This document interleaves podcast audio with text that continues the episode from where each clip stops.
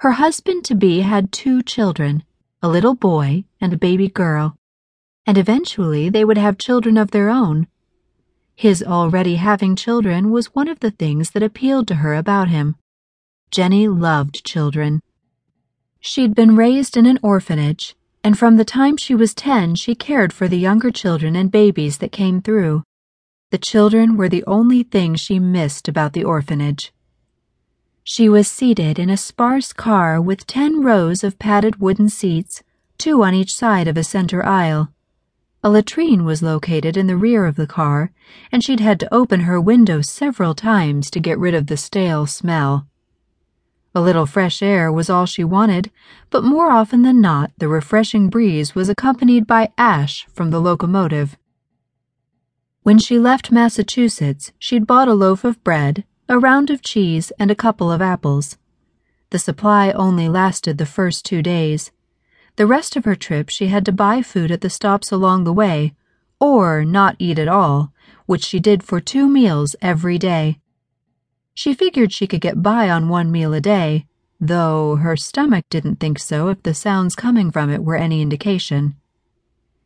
She would travel to Elko, Nevada, where Stuart would pick her up, and she hoped they would stay for a few days getting to know each other before they married and left for her husband's ranch in the Lamoille Valley, seventeen miles east of Elko. His letter said the trip would take three hours by wagon.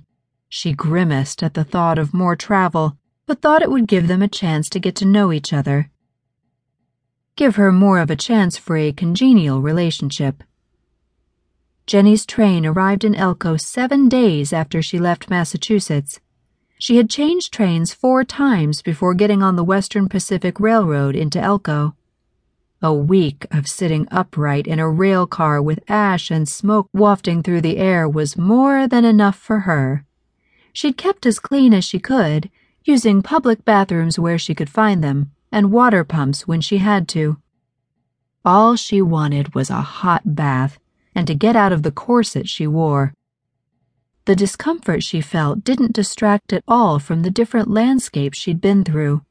She thought the Rocky Mountains were the most magnificent thing she'd ever seen. The Ruby Mountains she was in now, though, were quite lovely, too. "Elko! Elko Station!" The conductor came through announcing the stations as they approached. All of the conductors on each rail line had done this. "This is your station, miss." She looked at the man and smiled. "Thank you, Henry. You've been most kind to me." She held out her gloved hand. He took her hand in a gentle shake. "I hope you have a good stay in Elko. Though, for the life of me, I can't imagine what a woman like you will do in a place like this." She sucked in a breath, wondering what he meant by his statement, though she had noticed that the little town seemed rather sparse and drab in comparison to some of the cities and towns she'd been through. "I'm getting married. I won't be in Elko long." "Well, congratulations. Have a wonderful life." She hoped the conductor's words came true. She always wanted a home and a family of her own, and this was her chance. Her only chance. "I will. Thank you." Chapter one.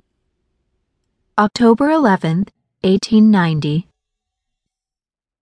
Jenny boarded the train headed west. All the money she had in the world, thirty dollars, was in her reticule. As the train pulled away from the station, Jenny watched Lawrence, Massachusetts, the only place she'd ever known, fade away. Fear mixed with excitement enveloped her.